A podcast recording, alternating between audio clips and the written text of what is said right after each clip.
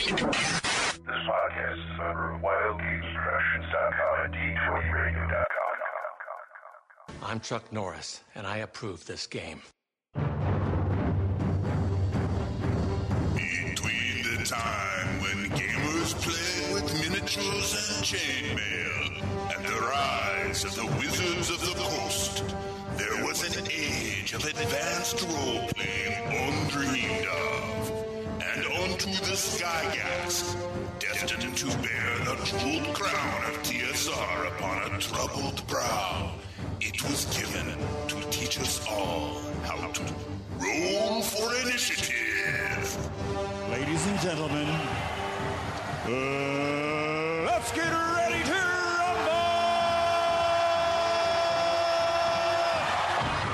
The Roll for Initiative podcast, volume number three, issue number 141. DM Vince sitting with DM Matt. Hello, everyone. And DM Nick. Muzzle tough. DM Chad is off this week because he has the pleasure of being at GaryCon this week for us. Yes, he Curse is, him. he is on location as we speak. He's, he's reporting live. No, wait, no. No, he's not. Reporting live from, from Gary Con. No, I didn't say That'd be great. 1940 videotape. Yeah. Yeah, he went old school all the way, including communication means. He's, a He's got a reel to reel. He's doing his interviews on. reel to How's he reel. lugging that around? Yes, he's got a Sherpa. Oh my god. The lucky guys at Gary Con. Oh man. Lucky. But we have North, we have North Texas RPG. Co- oh, sorry, Nick. Shut up. Hey, Origins two months. Yep. Origins, Well, that's good. and then Gen You're right. Con. And, and then get us some recordings there at Origins. I'll record you brushing my teeth. My I'll br- brushing my teeth. I'll record that, and then No, I don't want brushing your teeth, dude. oh, we've done that already. Yeah, we've, we've been there, yeah. done that. I don't need you to wake up and looking out the window or anything like that. Wayne and Wax about the view from your uh, fifth story uh, hotel room. Waxing All right, I poetically.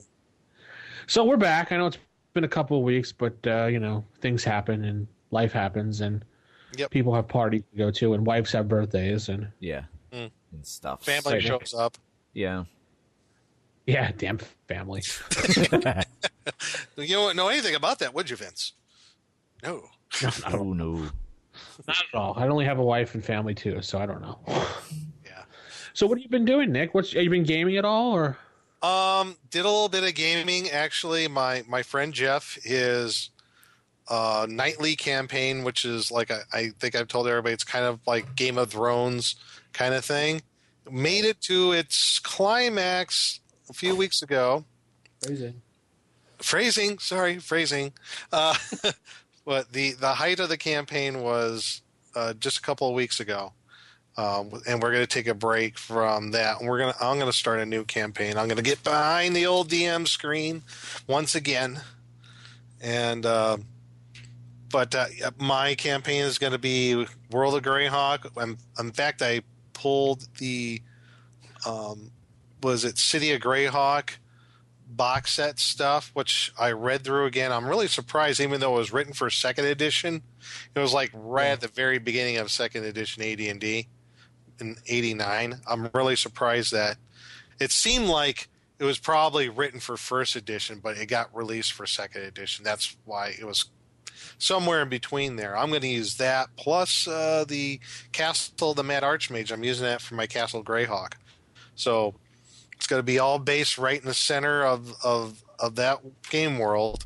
So we're going to have right? the city. We're going to have a city campaign, but half days trip down the road. There's a 13 level mega dungeon that you can go play around in. So I, I'm, I'm really excited about it because it's have like a little bit of both, a little political intrigue, a little bit of uh, you know backstabbing going on in the city. But if you guys want to go off and find the Great MacGuffin on level 10 of the Castle Greyhawk, go right, go for it. You know, I'll I'm figuring out how ways to tie the two things together from time to time. You know, mini quests that they might want to go on. But yeah, that's my next campaign. I'm really really excited about it. So being an owner of both versions of the castle May uh, Mad whatever. I can't speak today. Words Which one are you gonna be using? The original?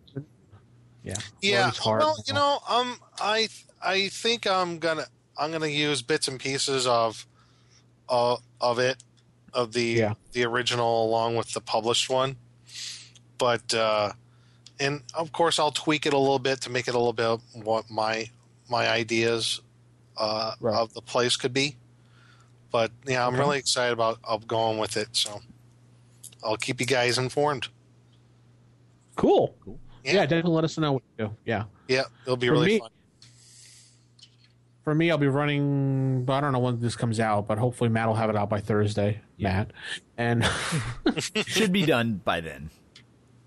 and uh, yeah, I'll be hosting a one shot over at the Reaper Mini Game Store for First Edition while the regular DM is out of town. Nice. I picked up the reins, throw a one shot up together. That's on uh, April fifth, no fourth, at the Reaper Gaming Store right here in Denton. If anyone wants to come down that's listening, that's in the area, feel free. And then WrestleMania is Sunday. Yep. Yep. What are you running You know, for Nick's- one shot? I'm running a module that was in a dungeon magazine. That's all I'm going to tell you. Really? Ah, Nice. What? No Tomb of Horrors? you. no, no, two horrors. No, no, no, no, no. Just I gonna, walk I, the door, you die. Oh, thanks. I want the adventure to last more than an hour or so. Okay. But no, you could just run it like a DCC character funnel. I despise the funnel. I like the game, but I despise the funnel. That's why it's optional. Yes. I know exactly. The game's good. Funnel, no, just not for me. Not my cup of tea. Not your funnel of tea. No, I was thinking about running uh, some um, top secret SI, but I can't really find any players for it, so I decided to put that on the burner for now. Mm. After watching all, you know, I've been catching up on Archer, the cartoon. I'm in the mood to, to grabbing top secret, and I'm like, hmm. So, but no one seems to really want to play You it. can So it's run. on the You can. You can run a uh, scenario having to do with what's going on in Ukraine right now. Actually, be pretty good very true. Yes. Yeah, since uh, the Matt, Russians about- are putting all their troops in there. Putting all their troops, Uh, but umpa. Matt, you? Oh, my group, uh, we're just continuing the Ravenloft campaign. Um, they explored the house on Gryphon Hill. Their their first idea when approaching this house was just to burn it down. They're just like, let's just we know we need to do something in here. Let's just burn it down. That's like the response to everything. Light it on fire. or steal it. Yes, mostly if it's a building, they burn it down, then add, take out whatever they need out of the ashes. but they decided not to and actually explored it. At which point they ran into the uh, ghost of Lady Godfrey, and uh, First, I thought you were going to say Ghost of Lady Gaga, but that that would be f- too frightening. They're not a high enough level for that. Poker face, poker face. Um, but anyways, uh, yeah, they ran into the ghost of Lady Godfrey, at which point managed to not have any level train because they actually decided to talk to the ghost as opposed to doing combat with it. Cool. And she told them, yeah, she basically wants them to resurrect the dead body of Lord Godfrey, who is the lord of the domain, so she can kill him himself, since he killed her when she was alive. She wants to kill his physical form. Is he the master of his own domain? Yes, he is. Phrasing, phrasing. Phrasing. Hey, that was a Seinfeld one. It was fine. It was PG on TV. so yes, now they're going to going to uh, Lord Godfrey's tomb so they can bring him back alive, so this ghost can kill him. Wonderful. Yes. Oh, how are the two children doing? Uh, the two children are doing okay. Right now, they are being babysat by the two uh, sisters that run the herbalist shop in town that were trained in monster hunting by Dr. Van Richten. Oh, then they should be perfectly safe. Absolutely. Absolutely. He's still alive? Uh, no, he just disappeared. They don't know what happened to him. Okay. So that yeah, the kids have a babysitter at the moment while they go tomb raiding and resurrecting corpses of domain lords. Yeah, just another day in Ravenloft. Sounds good. Yep. Another day in Ravenloft. Just another day in Ravenloft. Just you saying that. yes. The irony. Yeah, sounds good. and what about anything for you, Vince? Anything else Why- going on? No, not really. You know, kind of been meh. Meh. Meh. Oh well. I, I found a, a copy of uh, Conspiracy X by um, I can't Eden Cyber- Was Studios. it Eden Studios, I believe? yeah, Eden Studios. That kinda- creeps me out. Yeah. I have Does the, it? I have the GURPS Yeah. version. You have the GURPS one, Matt? Yeah, said? I have the GURPS. I haven't played it though, but I found it like for two dollars at half price books. I'm like, yeah, for two bucks. It's just the whole alien grays abduction thing kind of gives me the. Ugh. It's perfect for an X Files game if you want to play an X Files. Oh game. yeah, don't get me wrong. That would be. It just I don't know something. ooh. a little Yeah. uncomfortable. Oh, that's what you could do. Take your top secret SI game and just throw in some Conspiracy X. Mm-hmm. Just then, then you really have an X Files game. Yeah, let's try a little bit of water in your mouth, Nick. And uh, all right, let's head over to. Oh, oh no, no stars, Nick. Right? No, there are no new stars at iTunes, so Okay. no Christopher Walken this week. No, Oh, Hey, what? I'm still here. Hey, you just gave him Christopher Walken. Sticky in the eye with a soldering iron. It'll hurt. His movie is on uh, Netflix. Finally, the Seven Psychopaths that we were talking yes, about. loved it. Oh, it's good. Okay, Yes. I have to watch it. It's in my queue on Netflix. Anyway, let's head into some sage advice. Sage advice. Sage advice this week. We have some emails and some voicemails. If you'd like to leave us a voicemail, you can call oh, 570 865 4210, the hotline. That's right. I remembered it after three weeks of not saying it. Yes. This week's RFI staff at gmail.com is our website uh, email address. You can also go to the website, rfipodcast.com, and click on contact us. And you can fill out a form in case you uh, have no access to your email, but oddly enough, have access to internet, yes. which is kind of odd. That's like when at work, every time I fill out this thing for people at work to set up the website, it says, Do you have internet access? It's like, why would I even have that question there? Field access if I did have internet access or not. Jeez. And um, you can go on Facebook, facebook.com slash RFI podcast. You can follow RFI podcast on Twitter for show announcements only. No one actually really responds because it's just a feeder. Um, you can follow me on Twitter too, the evil GM. No, the evil DM, excuse me. on uh, Twitter. Um, you could follow us on uh, G Plus at RFI Podcast. We have our own community group where you can go and leave feedback. And you can find if you can find us on Facebook and or G Plus, you can follow us there too. But we're not going to tell you the address. Ha. No, I'm so kidding. meh. Yeah, you can find us pretty easily just by going to the fan Yeah, pages. we're everywhere. We're all over the place. Yes, uh, we are. You can find us on various things. We are on the Windows phone now for finding our podcast on the media podcast outlet. I know some people were, very few were saying, well, why can't I get your podcast? Apparently, we had to email into the Windows phone media people to get our podcast added to the RSS feed. So we're there, there now. Yay. So now we're across every medium possible. Are you sure about that? No, he's Now not. you have me down. yeah, now you have me down. No, do I? Do are we? Ah, we're not in print though. yes, we, we need someone to transcribe our podcast. So Yes. If you'd like to subscribe to our podcast, please email DM Nick at nick at rfipodcast.com. No, I'm kidding. D- Don't write that address. It doesn't no, exist. don't do that. It did at one point. I will I will say that, but it doesn't anymore. We're going to our next podcast though. We're going to do it in semaphore. You can find the RFI podcast in Braille at your local store. No, I'm kidding. The semaphore version of Roll for Initiative. Let's um let's play our first voicemail. yes. I was calling about your podcast. I listened to it, really enjoyed it. you had wanted some new ideas for your show, how about a push by all podcasts to bring back the old box editions?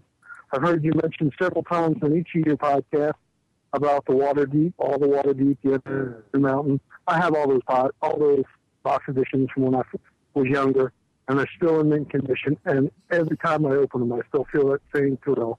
There's always something new to find in the, the books. It would be something for game companies to actually bring back box sets with maps, supplements, two or three different source books. I would love to hear a show just on box editions, the ones we've had, the ones that might come out, ideas for new ones, and maybe, like I said, even get a petition going to have Wizards or many of the other up and coming game companies to have them start putting out box sets. My name is Will Franco. Y'all have a good day. All right. Well, thank you, Will. Um, box Mr. sets. Franco. uh, yes, I know box sets. Like Matt, you were saying before the show, the box sets are pretty expensive to make for gaming companies. Right. They're expensive, and plus, if you, in the case of like Wizards, you they would have to have uh, buy-in from the uh, various like mainstream bookstores that carry their Yeah. stuff. At which point, they don't necessarily want a bunch of boxes taking up their shelves. Yes, they'll pick up maybe like the like a beginner set or something. But if there was a lot list of like thirty boxes, different box sets, they're not going to carry all of them. So Yeah, I've only starter like once for fourth edition listed in like Barnes and Nobles or. I've never seen any real box sets there at the bookstores. Right. Um, there Amazon. it- like, yeah, there is right now though a Kickstarter for the city state of the Invincible Overlord. Yeah, I That- heard about that. yeah. Yes, so I'll throw a link to that in the show notes, and they're going to have all the maps and the soft cover book and printouts of maps if you donate enough money and whatnot. So you can kind of get your box set, but at no point in time though do I think they're actually putting it all in a box. So it's like a box set without the box, but it has all the maps and everything. So Well, didn't uh, Wizards put out a box set for like D and D, like a basic rules kind of setup thing? Yeah, they did. Uh, it was actually they just uh, used the Mentzer Red Box cover art and made that for Essentials, and they did a few other things. Just, but it was all very broad products to where anyone looking to get into the game would just be able to buy that and play it. Whereas if Yeah. you start doing campaign settings, that's you start narrowing your market. Not all gamers need to buy that. Pathfinder did do a bunch of box sets. They did um, a beginner box set, which levels one to four or five, I believe. Then they had the Bestiary box set that just had like a bunch of cutouts for you can just use for monsters. And I think it had a mini adventure in it, but uh, I don't remember seeing anything else. Yeah, but but you set. notice though they're not actually most of them are not campaign settings, and I think that's really what he's referring to. They're all like introductory products that any gamer would use, not just those that are interested in like the Forgotten Realms or Dragonlance or Ravenloft, Spelljam or whatever. Uh, Legend of the Five Rings, AEG put out Second City as a box set. So that's the only box set I've ever seen as a campaign. That's like for an up current game. So for fourth edition Legend of the Five Rings. Yeah. They even stopped doing them. I, well, didn't Fantasy Flight Star Wars uh, Fantasy Flight, but those are again. I've not been following their game enough because they seem to be releasing new box sets quite a bit, but I think they're all just the rules so you can play in like the Rebellion era, the rules so you can play in this other area, the rules so you can play in this. Oh, so, they're just books. Okay. They're books with, but they're in box form, so I'm sure there's other stuff in them. Again, I've not been following the new Fantasy Flight game as much as I should. attitude. BWA. Yeah. anyway, so there you go. Well, I, I know that Jason did come on the podcast, and when we talked to Luke Gygax a while back for his campaign world that was in the new Gygax magazine, I think two or three, they were talking about uh, possibly bringing back like one of the old school box sets in the future if the if they could figure out a way that it was cost effective and not an arm and a leg for fans to pay for. So that you may be looking forward to that. That'll be something to throw back to one E era. There we go. Yeah, it could happen. You never know. Never, never know. Let's go on to our next voicemail. Hey, RFI staff. This is DM George, and I have a question about DMing for uh, younger kids.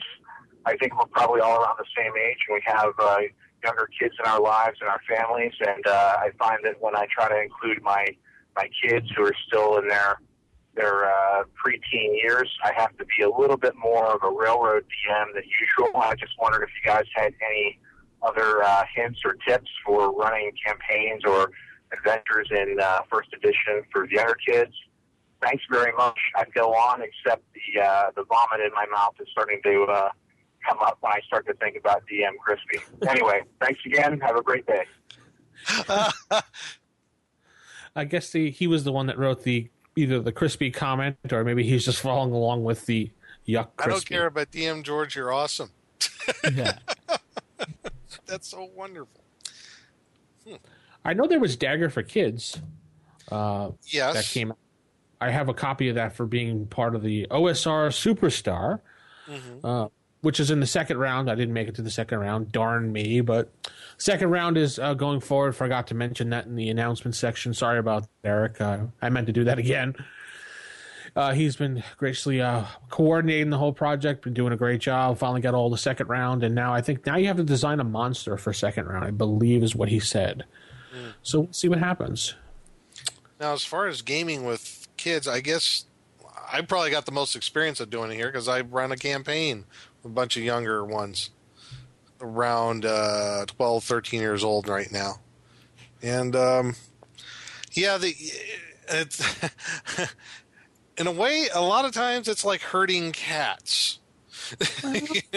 you know, almost impossible to corral into.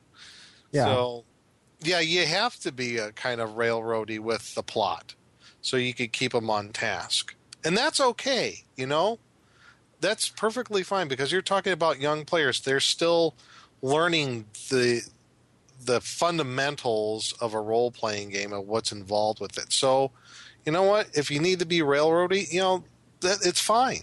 It's fine. They, they they're just they're there to have fun, and and and and all the the knowledge about the game will come later on, and eventually we'll will will um, will sink in. So. I don't know as far as any recommendations for like a, a railroady type adventure, but you know, you know, keep on the Borderlands is good, and it depends on what version of D and D I guess you're playing too. So, but if you're talking first edition, I could say keep on the Borderlands is really good. Uh, a cult, cult of, against the cult of the reptile god, one of my favorites. It's a great has great one. It's got a little bit of everything in it.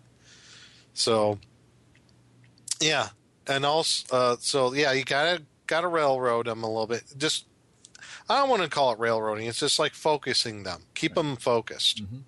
You know, that's one of the hard things. And also, I- yeah. I was gonna say when I was a kid playing D and D for the first time, the, the great Joe DM, Not the great Joe DM. who was DMing for us, he was quite. I wouldn't say a lot older than us. He was probably five or six years older than we were. And when he was DMing, he didn't really run modules at all. He, he kind of, no, you really can't do that. But all right, you could try doing this. Mm-hmm. So maybe that's a kind of approach. Just let them kind of do whatever they want and kind of just let them do it and show them the consequences of doing it. Right. You could do it that way, but sometimes they get, at least with my group, I don't know, they get really distracted easy. They, Like they you wouldn't distracted. That's why I said sometimes it's like herding cats. So like Almost impossible to TV do. turns on, they go run in the other room, or It's like you know, oh look, something shiny, you know, over here, and they're talking amongst themselves, little inside jokes here and there. And it's like sometimes after a while, you're like, oh my gosh, come on, guys, it's taking but that's two hours to get. It's taking two hours to get through combat. Come on. that's a normal group that people talk and do inside Yeah. jokes. Well, I know, but theirs is a little more uh, running on and on and on and on. But Yeah, but that's kids, dude. That's how they are. Oh, I know that. I'm just saying those are the things you have to expect. But sometimes you just, you know, they have to, you kind of have to bring them back into the game and get focused on what's going on in the game too. Well, that's when you start attacking and killing people. That's true. One of the things that I found out, and I'm probably going to implement next time, is at least if you're talking like like he's talking preteens, you know, maybe just play for a couple hours and take like a break for like 20, 30 minutes, you know, and Or then get back into it. Take every hour. Yeah, you, oh, however you want to do it. I just know one of the things I'm going to try is like maybe there's like a, a point where you just like everybody take a break from the game and just do whatever, and then we'll come back back to it. You know. Well, that's So- what I do when I play at the local gaming store. I'll play for like two, maybe three hours, and I'll be like, all right, 15 minute break. Everyone go gets get their food, and they go to the mm-hmm. bathroom. Yeah. You know, bull crap for a while, and then we're good to go.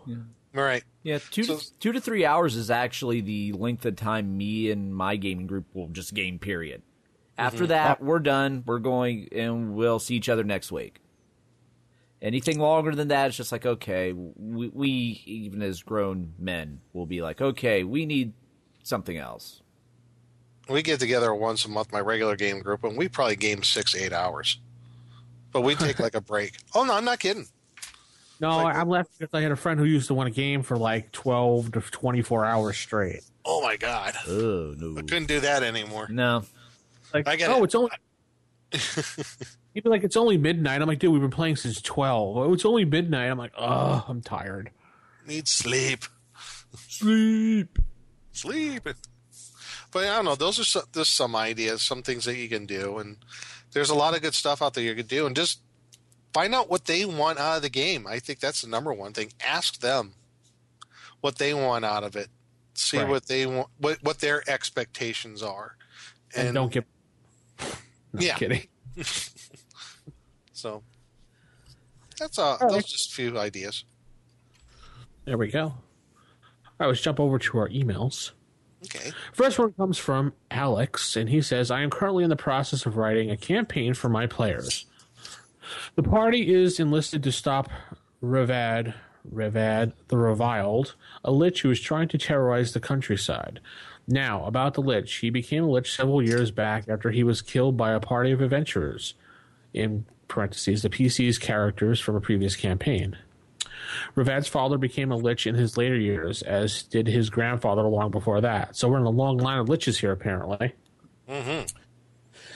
His father and grandfather were both a legend in their time, terrorizing the countryside and taking over the world.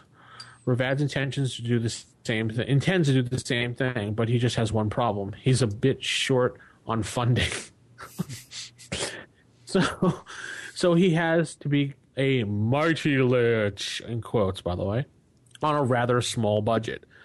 Now we arrive at my problem. I'm at a loss as far as how he might manage to pull off some some budget versions of some AD&D staples. Yeah. I have some ideas as to how he might pull off a fake teleport room. He could cast darkness in the room, release a bit of heavier than air sleep gas into the room to knock out small animals, and have the room be on logs, which he would have someone, some large creature such as ogres, roll to some other place. He could then remove the darkness spell, and the party has been successfully been teleported via via to the new room. Unfortunately, this is the only idea I've managed to come up with yet. I would really appreciate if you guys could give me some a bit of input on some low budget traps and the like that might work for my lich on a budget. lich on a budget. That should be a campaign. Into perspective, the lich owns a fortress, but he doesn't have much more than fifty thousand gold to his name, and some of that goes to his minion's salary and benefits. So he had a union contract with the local kobold union. Some of that goes to the minion salary benefits and towards his undeath insurance. so they have undeath insurance? Yes. Anyways, thank you guys for doing what you do. Keep with the great work. so he has a union. The, the Lich has a unionized council behind him. This needs to be some sort of web comic or something. I, I- I need to know more about this lich and his day to day business dealings. He sounds like a bumbling Lich, Yeah. definitely. I'm just completely confused He- he because wants- Mhm. He's the DM, right? Yeah. And this is game his game world, right? Right. The Lich is on a budget. Why in the name of all nine hells you even worry about things like money for a lich? If he's going to be an all-powerful lich, make him all-powerful. Don't worry about things like unions and But he doesn't want him to be all-powerful. He wants him to be an inept Lich. Yeah. Oh, okay then. He he's the comedic relief Lich. Apparently Yeah, I think he's going more for like going more for like a story and a whole developed character thing and trying to throw maybe a little fun into it on the Right. way. Yeah, you you go in thinking you're going to have to deal with this like vicious, Oh, okay, evil I mastermind he Lich. Serious? No, Okay, I, I, uh, I would hope this is a tongue-in-cheek campaign. I, I that's what because that's what it seemed like to me too. It seems very kind of tongue in cheek and somewhat. The fact that he wrote some of it goes to his minion's salary and benefits, and then towards his un and death insurance should tell you right there. It's, he's just kidding. I hope. Yeah, I hope so too. So I don't know. Lich on a budget. Well, if you want to be able to confuse people, what about if you had, say, like an intersection, like a hallway, that was kind of like on the equi- uh, equivalent of a large lazy Susan? That so basically, as they walk through it, it rotates around, so it that passage is now a dead end, and that passage now links something else. Yeah, Oh, as yeah. they walk on the platform, actually nothing's moving except the ground, and they think they're moving, but they're not really moving. Right. And it opens up another passageway to somewhere else, and they've been moved somewhere totally else. right. Yeah, um, th- and this is where Grimtooth's traps. Those books are great because it has traps on a budget in there. Yeah, I was just to su- suggest Grimtooth's traps. Thanks for stealing my thunder. Wow. Oh no, that would be something. The Lich actually has to strike out a contract with Grimtooth himself. To Oh, add- there you go. there you go. Yeah, you can make That's it. it. Actual Grimtooth. Yes, the- yeah, I like it. So maybe the Lich could invest some of his gold into some stocks and try to increase his worth. Right. Hmm. Or no, no. Probably what happens is he did that, and that's how he lost his fortune. And Yeah. Maybe he invested with the Wolf of Wall Street, and that's what happened. the Werewolf of Wall Street. The Werewolf of Wall Street. There you go. Yes. Why does he only have fifty thousand gold? You would think a Lich would have more. He doesn't need more than that just to become a Lich in itself. Well, no, he spent all of his money becoming a lich. He di- he was he didn't save and plan ahead. He was so in rush to become a lich, he blew all of his money. It's it's like the kid who saved up all of his money to get the Xbox One but can't buy any freaking games for it. Right, because he only uh, saved enough for the system itself. He saved enough for the dungeon and to cover some initial cost, but oops, I forgot about the traps, and now I yeah, have no money. I, I don't th- have things like plumbing. right. I'm looking at that. So his grandfather became a Lich. Then his father became a Lich, so he followed in the footsteps. of the- Wouldn't the grandfather have killed the father? I mean, when he became a Lich, Or maybe the father be killed the grandfather when he became a lich.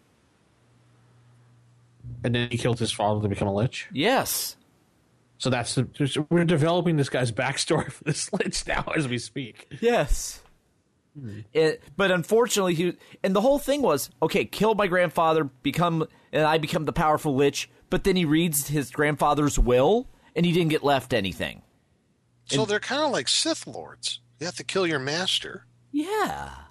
Except It'd they really also cool- except they also believe in honoring wills after killing the person You signed this contract. Oh, because Okay. So he's a half Lich slash demon because he's got contracts in there. Now it would be really cool if the Lich had a stutter. stutter. can't cast spells properly. Yeah, he stutters the whole time. Well, no, he he casts spells, but sometimes they do. You have to make a roll, and then there's a unusual effect that goes with it as well. Do interesting things. yes, this is where like if you had a fumble spell chart, could be useful. Ah, there you go. Refer to the Hackmaster rules. yep. I, I do like mis- his spell mishap. whole teleporter room, aka B.A. Baracus, knock him out for the A team and bring him to a different location. yes. nice. Stink cloud. Uh, dun, dun, dun. Or if you didn't have a stink cloud, couldn't afford to cast the stink cloud spell repeatedly, you just have like a, a room that's sealed fairly well and a bunch of farting ogres above it. Nice. Ooh. That's kind of disgusting, Matt. That is very disgusting. But I was can't believe you said that. Stink Cloud on a budget. Which which is cheaper? Cast the ingredients for Stink Cloud or feeding an ogre a cow? No, you feed them Taco Bell. Ah. Ew. better. Or you feed, or you feed the, the uh, feed a horse beefaroni. yes. That'll work. Anyway, Alex, uh, get the Grimtooth traps. They are traps for on a budget. They're pretty good. Yep. Uh, other than that, I'm not sure exactly. have to sit down and actually think about some good traps for that. if it were me, Next I'd just one. hand wave all the crap. Literally, the crap, right? mm-hmm. Uh-huh. Anyway, next email comes in from Adam, and he says, "Hi RFI, amazing podcast you guys put out. Sorry, I'm listening from the beginning, and it's amazing. It even encouraged me to start playing D and D again with my nephews. Cool." My question is in episode 72, volume 2, DM Nick talks about revenging the basic B series modules. Could you help me find that link on your site? Many thanks, Adam. Well, about revenging, um, I, I I thought long and hard about this, and I'm trying to revenge a lot of things. and the most revenging thing I could do is to revenge the revenging of the revenge. I don't know what he's talking about. I don't know. Maybe it was an autocorrect. It meant to say revamping. I'm not sure. I think he meant. You know what? I think it may be right. Revamping. But I don't think you ever did revamp them. I think Will was doing the revamping. I think it was Will. Yeah. And he It was. It wasn't me. I disavow everything. Yeah, I think Will was revamping the basic B series. I know he was doing He was doing Pathfinder conversions. Yes, he was. yeah. Um Palace of the Silver Princess he was doing for Pathfinder Yep. a while back, but I don't know what else he was re- revamping, but he never actually put anything up for revamping because we really couldn't do it. Because we didn't want to get sued by Paizo. yeah, that's it. No, don't want that happening. Or by or by wizards. Eh, screw them. Anyway. So that wraps up the emails for this week. You want to write us, rfistaff at gmail.com or 570-865-4210, the hotline. Uh, hopefully Adam will write us back and clarify what he means. Maybe he meant Will when he was talking about the Pathfinder modules. If so, then we can uh, get him in contact with Will, and maybe Will can give him his private notes or something. So let's head into our first segment of the night. Typical. Of all the evil creatures in the world, I'd like to find one with table manners. What are you kidding me? I spent years cultivating the worst table manners on the planet. Table manners. Okay, table manners, and uh, I guess in um, celebration of the uh, new Godzilla film that is coming Godzilla. out. Oh no, you Godzilla, run! um, that will be coming out, I think, in the middle of May. Uh, there, Yeah. there is a a monster combat game called Monster Island, the game of giant monster combat. And we're going to talk a little bit about that today and just how the game works and some of the things uh, that you can do in it. And it's, it's a pretty cool one shot type thing that you could probably do. If I think it's going to be like one of those games that you could pull out when you like the last podcast that we had uh, about you know what if everybody doesn't show up. This would be a real good filling game for something like that. It's also a good game. Also, if, if you go to your house and uh, say like the GM shows up and it's like, oh, I didn't have a chance to prepare, or the GM doesn't show up because this is a GM-less game. Mm-hmm. There is no GM included with this game. You don't need one because everybody fights. There's no other. GM in the box. No. no, there's no GM in the box. Big giant kaiju do not need GM. No, They- they do not. They just smash. So, how many people grew up? So, er- by raise of voice, not hands, because you'll we'll see you raise your hand. How many of us on this podcast have sat there when we were little kids watching the Godzilla movie and then played with our little Godzilla creatures and beat the crap out of everything but except for Godzilla? Me. Yeah. Me. Me. Yeah, exactly. Yes, yes, yes, yes. So that's what this basically is. It's Monster Island. You get to pick any type of monster creature you want and create it through this book and fight each other. And it has rules for it. You know what the best thing about this thing is, Nick? Hmm. the best thing is you can grab any toy or stuffed animal and create your creature based on what you see. yeah, that's. I think that was one of the coolest things I saw about about the rules here, and you, yeah, whatever little like. I could have this statue, this little itty bitty statue of Cthulhu I have, and I can make up stats for him. Mm-hmm. Yeah, as long as can be a you follow, kaiju. yeah, as long as you follow. They say that no matter what size scale you're using, it could be from a Lego piece to a giant two foot tall thing, would be kind of ridiculous, but you can still use it. Everybody's on the same level, the same height of Mhm. playing, so it doesn't matter how big your representation of your mini is. And the best thing is you have so many points to create a creature, and that's it. Everybody has the same amount of points, and you work from there. So everybody's on the same playing field.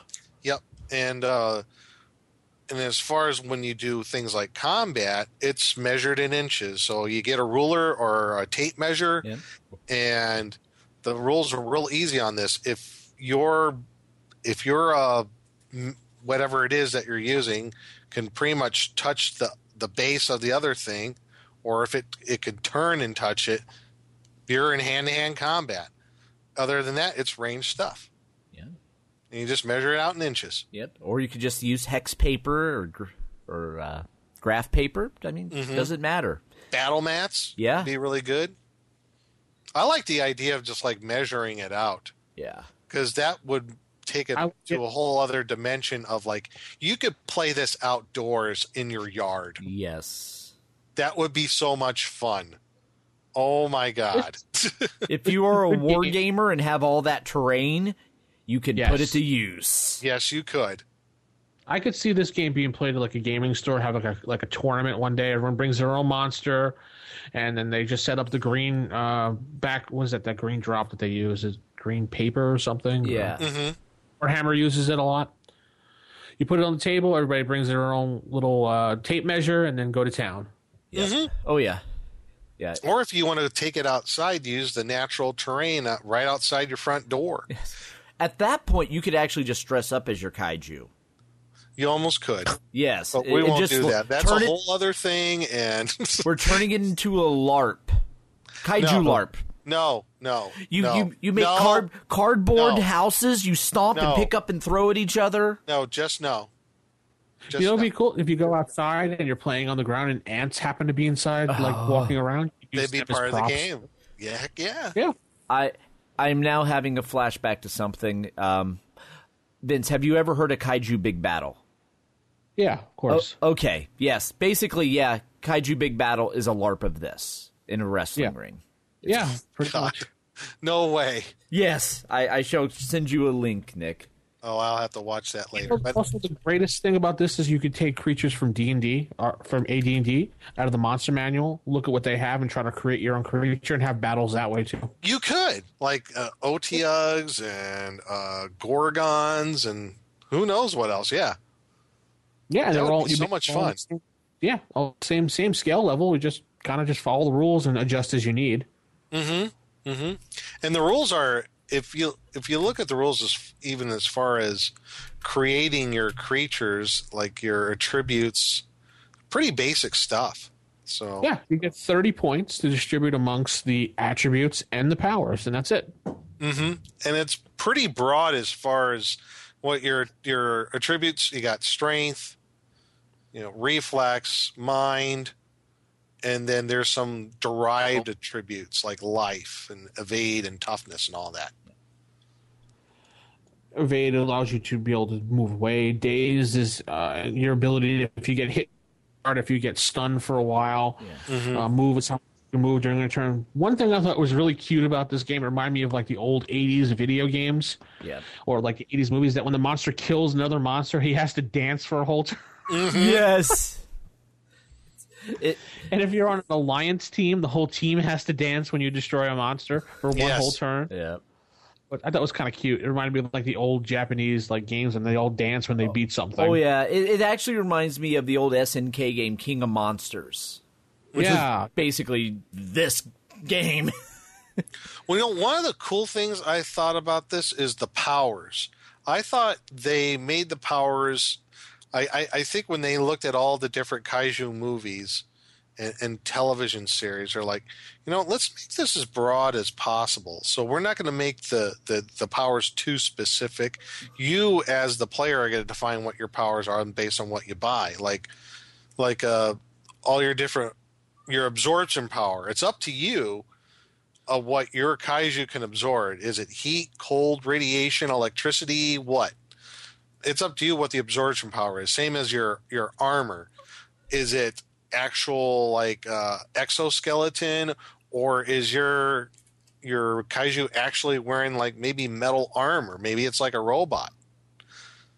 Uh, all the all the powers seem to be like that, and that's pretty cool because you have some you have some you can be very creative in how your kaiju is going to be uh, be made.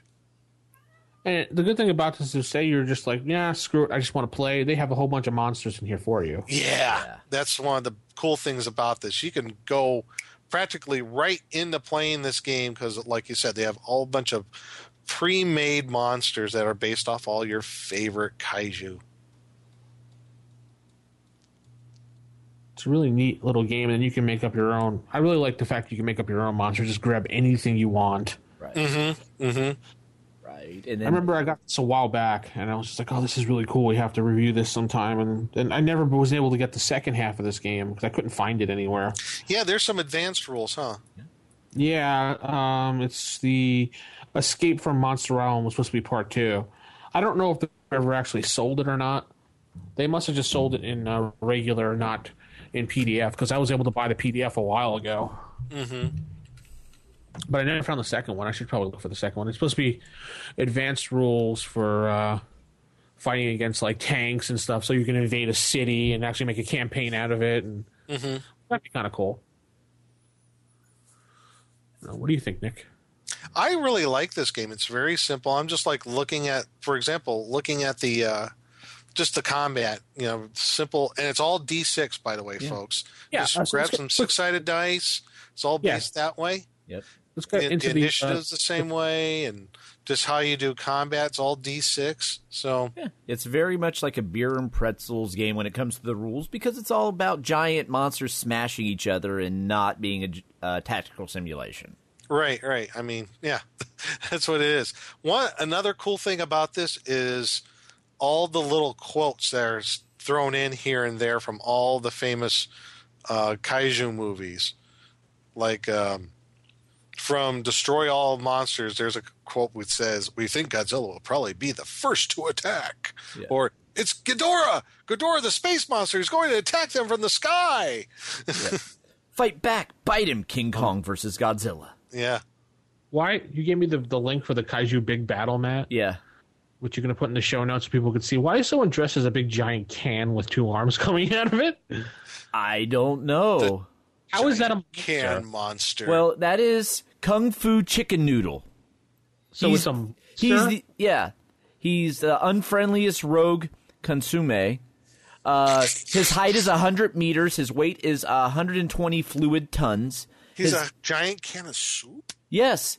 His attack is kicking noodle stance, chicken bone choke, and steamroller. MSG count 40%. His tagline is mm mm bad. Enemy all human, all kaiju, everyone. And his backstory in the Y2K crisis, uh, maximum production levels forcing Catanese worker at having special bowl of chicken soup cooking on stove because not fresh required many special strength plus also preservative can. Big cleaver action gives scary function, chases the weaker fiend. Roundish can be slippery and attacking the monster makes fighting always exciter. also with product repackage makes identity invisible but always unfriendly inside. This is a translated page. I mean, Knowing them, it's not. probably making fun of them then. Okay. Yes. I do like the fact that it's just two arms, legs, and a big. He has a big butcher knife in his hand Yes. inside of a can. Anyway, the I just had to point that That out. way, 'cause the the- other game. the combat system is just real simple. It's three d six plus uh, whatever you're going to use your strength or your ranged attack. You add that bonus to that, get the total score.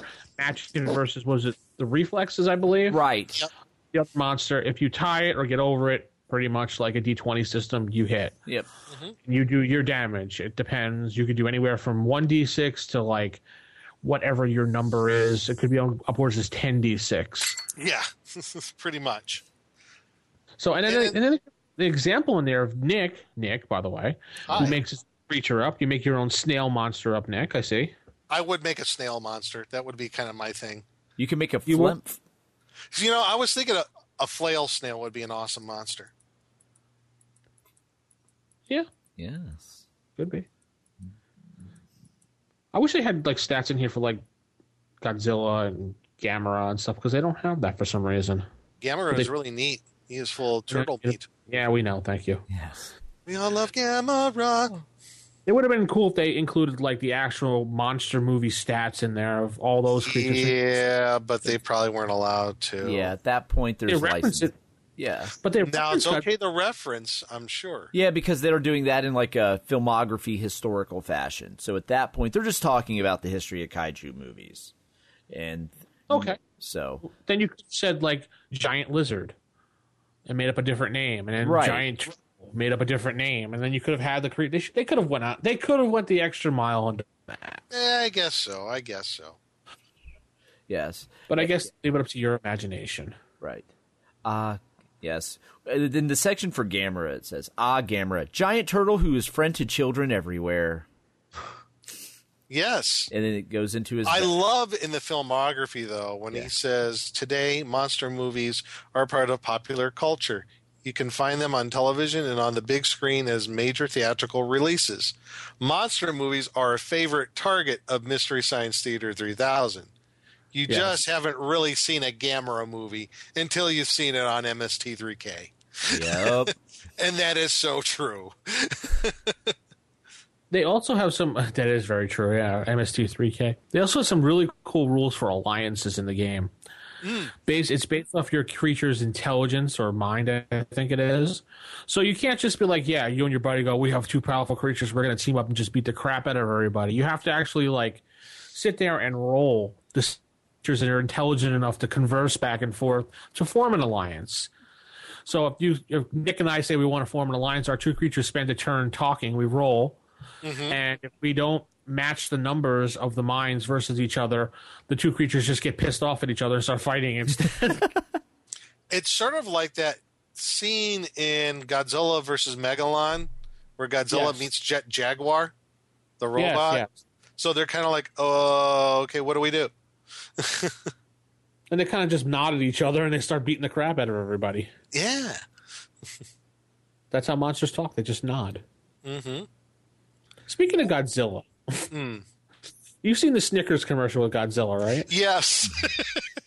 Now, I want to know something. So apparently, Godzilla is a cool guy at nine feet tall when he's with his friends, but then when he gets pissed off, he becomes a ninety foot douche and starts destroying the world. yes, Godzilla much, hulks up. Pretty much, yeah, yeah.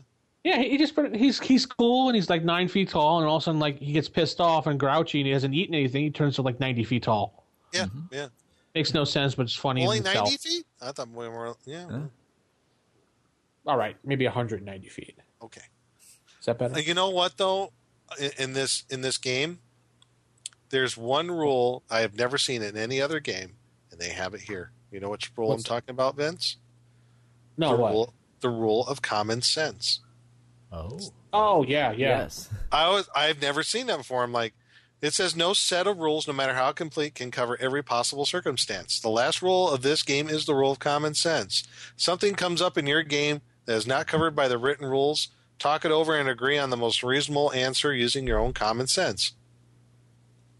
The game yeah, I wins think hands down you- with that. Yeah. You know, I think that's what Order Six calls the rule of cool, if I remember Yes. correctly. Yes. Pretty much that should be house ruled into every game. Yeah. I'm just I'm just like kind of surprised, you know, they put it down in black and white. I'm like, wow, these guys I like what they did here. Cuz some people need to have it spelled out for them, and we all know those people, don't we? Right. Mhm. Rules lawyer that. Yeah. Common sense, I don't have that. Head no worky. Um anyway. Okay. Sounds good to me. Yeah. And this was So- done by what? Firefly Studios. Yeah. Firefly Studios. Yep. Firefly Games. Firefly Games. Firefly game. Yep. At www.firefly-games.com. Yes. And it's not expensive. No, I think that's the. Uh, they stopped making the game entirely. Oh. Now they have some type of like I don't know fruity something or other going on. Yeah. yeah. You can buy Monster Island PDF for a dollar ninety nine now.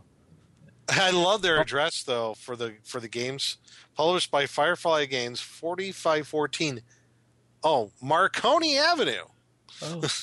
oh. in If you, Sacramento, California. if you go on their website, they have Escape from Monster Island for $2, Invasion of Monster Island $2. They've got more. Monster Island Battle Pack, 99 cents. Revenge of Monster Island. So there's like five supplements. They also have Battleground, New York City. Oh, 10 pages uh, basically covers New York City, the layout, the boroughs, key buildings, landmarks, and defenders oh, of the big fun! Oh Yeah. my God, I could kill Greenwich Village like I've always wanted to. It also includes rules for battle set in the 1930s. No Oh, way. cool. Yes, two King dollars. Kong, here we come. Two dollars and ninety five cents. I just like the idea that I can go through Greenwich Village and kill all the hipsters. Yep. Then they also have Los Angeles, and but no, if you really want to get the most hipsters for your uh, foot stomp, Battleground San Francisco, ninety nine cents. Oh, I'm so there. Revenge of the Monster Island in Tokyo, so you could destroy Tokyo. Yay! Oh, but that's been done. Oh, sorry. Oh, and then see, then there's the Monster Island Battle Pack that has printable colored figures. oh, Also- no way. Yep. Also includes dossiers and figures for five brand new monsters. Hey. Yeah. Is And, this their own site or is this going through drive through? uh, this is off their own site. If you go into their catalog, uh, one of the categories is Monster Island. Yeah. I think the Escape from Monster Island is different. They must have updated it since I got it. Because I'm looking So at it, it. sounds like if you had ten bucks, you could buy a lot of stuff for this game. Yeah. Yeah, Escape from Monster Island looks like it's a different one than the one that I have. No, it's the same one. Okay. There's a Yeah. Monster Island two for one special. Oh, it's not product not found when I click on it. Sad Oh. face. Unhappy. Yes. Was Invasion. it Monster Island, a game of giant monster combat, and then I have Escape from Monster Island. That's the second part I was looking for. Okay, yeah, cool. Escape from Monster Island is the like their advanced rules, I guess. Is that right? yeah. That's what it looks like, yeah. Mm-hmm. And then there's Invasion of Monster Island where aliens come down. Oh, there we go. It also has new eight military units, rules for fights in outer space. Oh. How about underwater combat? Combat. There. Revenge Uh, of Monster Island is that's Tokyo with alien fleets, rumbles in big cities, new powers and monsters. There's just so much good kaiju goodness on this. That sounds fun. Yeah, for about ten bucks, folks, you can Yeah. you can get most of the supplements and everything right there. Do they accept PayPal? yeah. Because Let's if they do, I'm so set. Let's see. Buy now. And add to cart. Check out. Check out. You probably got to sign up, and Yeah. New customer continue. we'll let Matt do it. Put it on the RFI account. Yeah. So while Matt's doing that, we'll have to say you this is the end of the podcast now, and uh, we'll be back next week. We're keeping it original, keeping it old school with some more wonderful things to review. If you have anything you want to review, give us a shout out to RFI staff at gmail.com. Try to say uh, something that relates to something versus the 80s or AD&D first edition. So good night, everybody. Good night, everybody. Good night. It's because you don't run.